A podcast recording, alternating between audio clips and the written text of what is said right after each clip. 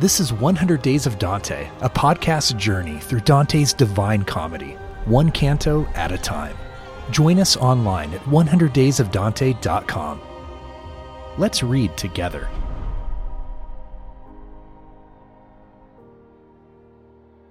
We're in paradise, but where? By the ninth canto, we're in Venus, the stunningly bright star named for the goddess of love. And by love, I mean erotic love. Here, Dante discovers three people a woman, a man, and another woman, in that order. Not coincidentally, the story of all three involves Eros. So let's go through each story, noting some important details as we go. The first story is that of Cunizza dal Romano. Now, there are two important things to know about Cunizza. First, she has a past that might be described as amorous, indeed, venereal. In her life on Earth, Cunizza had four husbands and at least two lovers, one of whom was a highly sexed troubadour. Second, she did not exactly come from a good family. She's the little sister of the infamous Ezzelino III. Ezzelino was a bloodthirsty tyrant who broke new ground in founding a throne by wholesale murder and endless barbarities. Here I'm quoting the great historian Jakob Burckhardt, the senior colleague of Nietzsche at the University of Basel. So, of all people, what is Cunizza doing in paradise? It'd be a little like seeing Hitler's kid sister in heaven. It's that surprising. So, one possibility she's a person who has changed entirely. She has confessed her disgraceful sexual past. She has repudiated her amorous nature.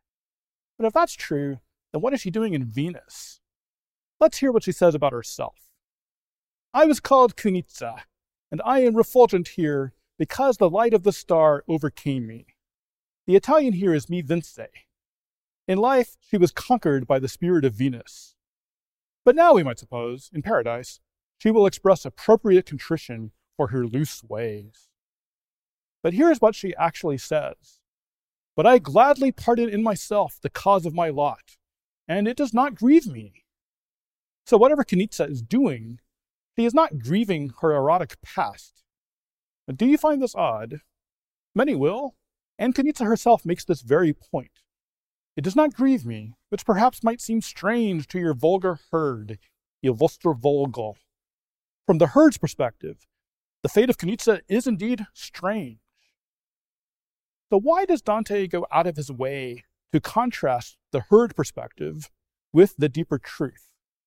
We'll return to this question shortly. For now, let's proceed to the second story. The second person that Dante sees in Venus is a man. His name is Folco di Marsiglia. Folco is a transitional man, a bridge between Cunizza and the woman to come. What do we learn from Folco? He tells us that he was no less full of ardor than certain legendary women, such as Dido from Virgil's Aeneid. Like Cunizza, he was overcome by Eros. As he puts it, he was imprinted by Venus. He was actually a troubadour. But he's not merely passive. If Venus imprints him, he now acts upon Venus. He says as much directly. And this heaven is imprinted by me, as I was by it. Now, surely the lust that Folco burned with on earth must be atoned for. But just as Cunizza does not repent in paradise, neither does Folco. In his words, Yet here we repent not, but we smile, not for the fault, which returns not to mind, but for the power that ordained and foresaw. Here, la colpa, the fault, no longer matters. In paradise, we smile, and nothing will break the smile. We contemplate the art which so much love adorns. There is a season for confession and penance, but when it's done, it's over. Guilt and shame have no role in paradise. There is only love and light. Now it's time to look at the third story, which Folco tells Dante. This is the story of a truly remarkable woman we find in Scripture, specifically the book of Joshua. The name of the woman is Rahab. Folco is quick to acknowledge that Rahab sparkles far more brightly than he does, like a sunbeam on clear water. Our order, he says, is sealed by her in the highest degree. But who is Rahab? Folco gives us only the barest hint. She favored Joshua's first glory in the Holy Land, he says. Folco deliberately refrains from telling us the story of Rahab. Why is this? Because, as people of the book, Christians should already know it. If they don't, this is a telling fact. but what precisely does it tell us? And among Christians, whom specifically does Folco charge with ignorance of Rahab? Let's return to the text of the canto. The story of Rahab, Folco says, little touches the memory of the Pope. So the problem is not just the common herd, it goes all the way up. Either the ecclesial elite does not know the story, or it has not sufficiently appreciated its implications. In her earthly life, Rahab was a prostitute. Yet she performed a courageous action. By hiding Joshua's spies on the roof of her house, she enabled him to take Jericho. Now, why would the ecclesial elite be unaware or insufficiently impressed by the story of Rahab? As I read it, the context suggests two reasons one near its beginning, the other at its very end.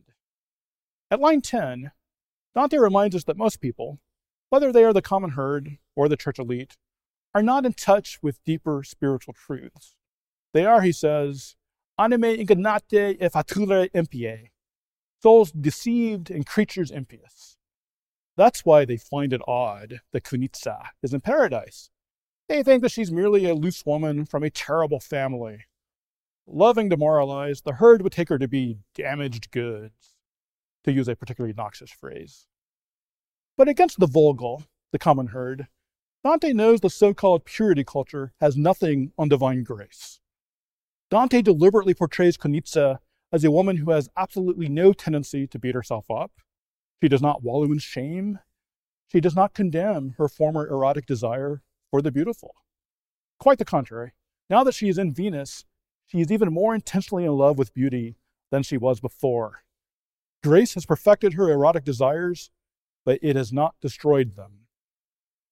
In a similar way, the herd mentality reflected by Christendom, in Kierkegaard's sense of the term, can only be puzzled by women like Cunizza or Rahab.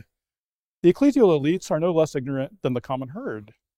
They participate in the sin that Dante ascribes to Il Volgo. Folco calls the city of Florence Il maledetto fiore, the accursed flower. Its clerical class, he says, has caused the sheep and the lambs to stray because it has made a wolf of the shepherd.